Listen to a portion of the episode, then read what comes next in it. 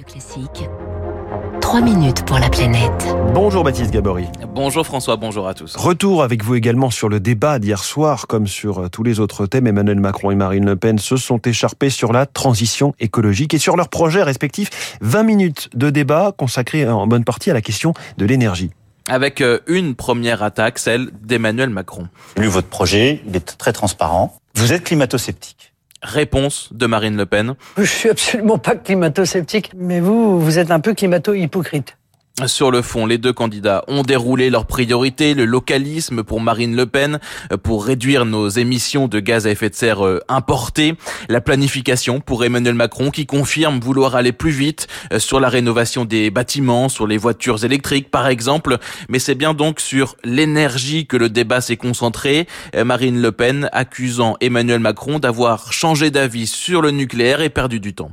Euh, vous avez sur l'énergie, qui est pourtant un, élément structurant quand même de l'avenir d'un pays, euh, l'énergie. Vous avez complètement changé d'avis. Vous avez démarré votre mandat en fermant Fessenheim, et puis à la fin de votre mandat, vous vous dites, ben je me suis trompé. La candidate confirme par ailleurs vouloir stopper le développement de l'éolien et du solaire et démanteler les éoliennes. En revanche, ce que je démantèlerai, c'est des éoliennes qui euh, représentent un trouble anormal du voisinage. Et il y en a de plus en plus, et de plus en plus d'ailleurs de tribunaux euh, qui constatent ces troubles anormaux du voisinage. Eh bien, on commencera par celle-là. Et puis, on fera des référendums. Une stratégie qui n'est pas possible, lui répond Emmanuel Macron. Le sujet de la baisse du nucléaire qui avait été voté en 2015, je l'ai reposé en demandant à l'Agence internationale de l'énergie et à RTE de me faire une analyse. Et ils disent très clairement d'abord que le programme qui est le vôtre est intenable. Et d'ailleurs, ça correspond à ce que tous les experts indépendants, y compris du GIEC d'ailleurs, disent. Il n'y a pas de stratégie de sortie des énergies fossiles qui ne passe par le tout nucléaire. Votre stratégie est une stratégie du tout nucléaire.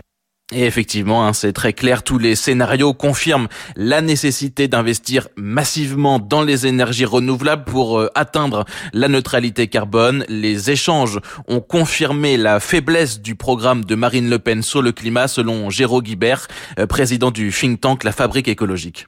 On voit bien que les thèmes importants que sont par exemple la sobriété énergétique, l'efficacité énergétique, l'ensemble des déclinaisons de la rénovation des logements, tout cela est passé sous silence avec même un mot qui, est assez inquiétant puisqu'elle a affirmé qu'il fallait que la transition soit beaucoup moins rapide. Or, tout le monde sait, et les rapports du GIEC s'accumulent sur ce sujet, à quel point nous sommes déjà en retard. Donc, au contraire, il faut aller plus vite.